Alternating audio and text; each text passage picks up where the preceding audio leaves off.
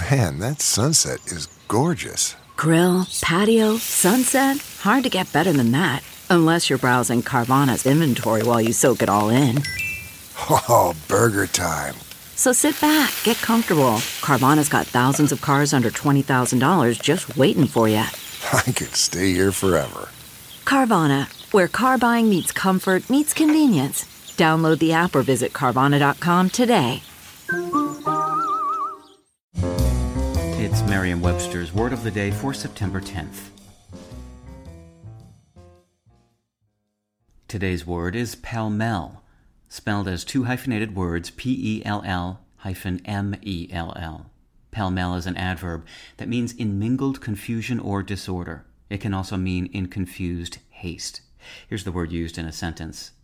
When the final bell of the day rang, the children bolted from their desks and streamed pell-mell out the door into the schoolyard.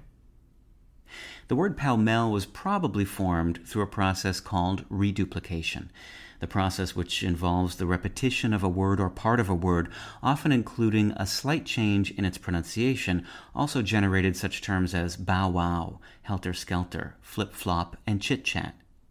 Yet another product of reduplication is shilly-shally, which started out as a single-word compression of the question, shall I? For pell-mell, the process is believed to have occurred long ago. Our word traces to a Middle French word of the same meaning, pelle-mêle, which was likely a product of reduplication from the Old French word mêle, a form of mêler, meaning to mix. With your Word of the Day, I'm Peter Sokolowski. Visit Merriam Webster dot com today for definitions, wordplay, and trending word lookups.